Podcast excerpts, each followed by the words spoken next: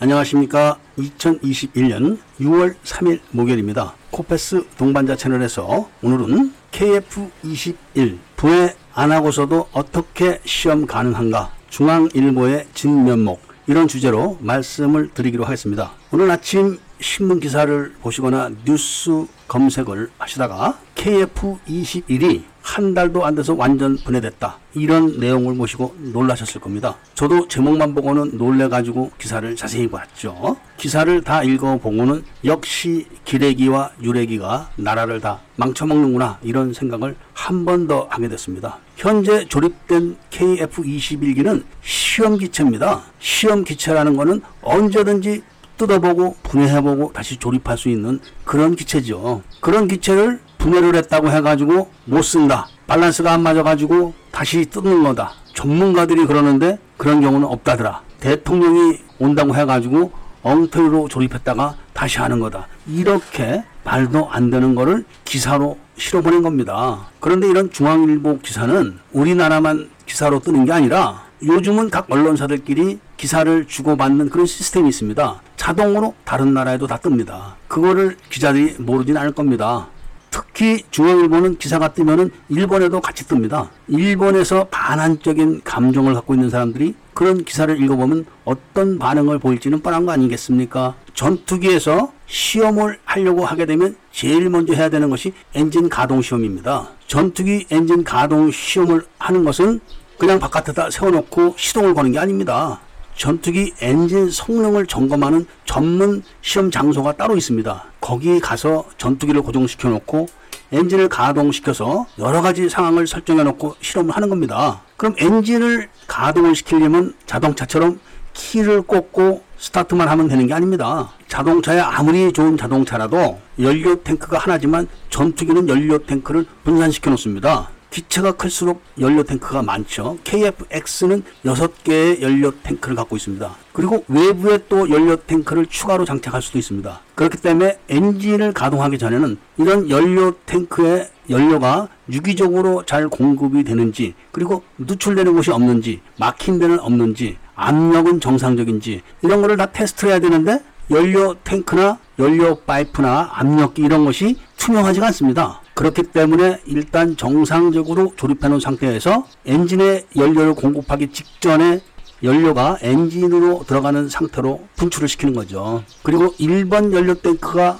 정상적으로 연료가 공급되는지를 확인할 때 완전히 1번 연료 탱크가 고갈이 되게 되면은 엔진이 꺼질 거 아닙니까? 그렇게 되지 않도록 많은 안전 장치들이 있는데 그런 걸 다 가동을 한 다음에 그 결과치를 얻으려면은 뜯어야 되는 거죠. 뜯는다는 거는 분해를 하는 겁니다. 연료 탱크는 항공기 전체에 있기 때문에 전체를 뜯어야 되는 겁니다. 이걸 갖고 밸런스, 즉 기체 중심이 안 맞아서 뜯었다느니 대통령이 오는 것 때문에 엉터리로 조립했다가 다시 맞춘다느니 어딘가 이상이 있다느니 전문가들이 그러는데 그런 적은 없다느니 뭐 이런 식으로 둘러대면은 그냥 악의적인 거죠. 기자들도 기사를 쓴다면은 그 기사에 오자가 있는지 탈자가 있는지 잘못 문장이 됐는지 한번 점검을 합니다. 그렇게 기사를 점검하는 거를 가짜 뉴스를 쓰려고 어디가 잘못됐나 들여다보는 거 아니냐 이런 식으로 몰아붙인다면 기자가 가만히 있겠습니까? 아니 기사를 쓰고 오자 탈자 검사하는 걸 보고 어떻게 그런 식으로 이야기를 하냐 이렇게 대꾸할 겁니다. 항공기 기능에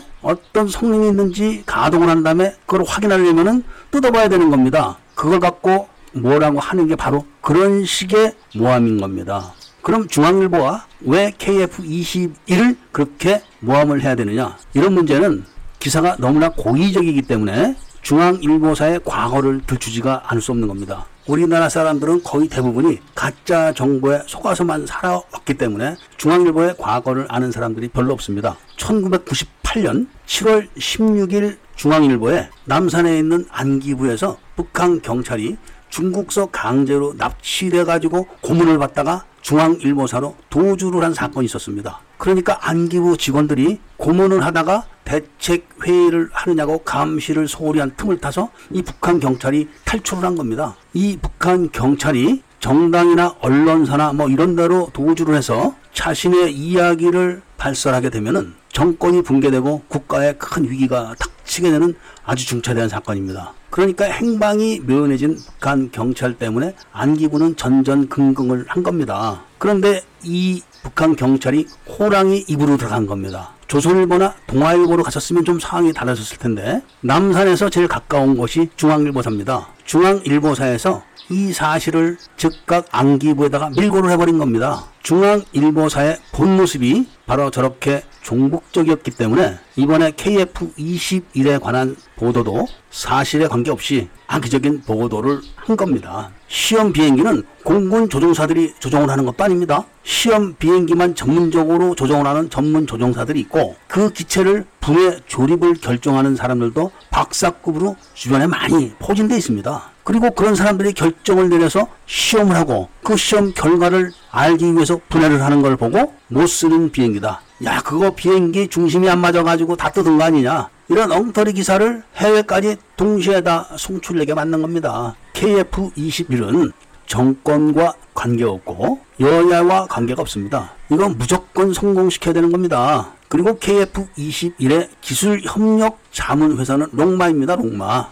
KF21의 지분 60%를 정부가 갖고 있고 20%는 인도네시아가 갖고 있습니다. 그리고 나머지 20%를 카이가 상당 부분 갖고 있고 다른 참여 회사들도 일정 부분을 갖고 있는데 그 중에 롱마도 일정 부분을 갖고 있습니다. 그리고 엔진 가동을 하게 되면은 성능이 확인된 연료 탱크 6개와 그 모든 공급 계통을 엔진에 연결해 가지고 엔진을 가동을 할 겁니다. 이미 갖추어진 매뉴얼에 따라서 실험을 할 것이고 그리고 실험이 끝나면 또 분해를 할 겁니다. 또 그럴 때마다 뜨덧니 안 뜨덧니 이런 엉터리 기사가 반복되지 않게 이번에 쐐기를 확 박아놔야 됩니다. KF21의 성공을 반대하거나 모략질을 하는 그런 세력은 국가 반역 세력이다. 이런 말씀을 드리면서 오늘 이야기를 마치고자 합니다. 구독과 좋아요, 알림을 부탁드리고 이야기를 들어주셔서 감사드립니다.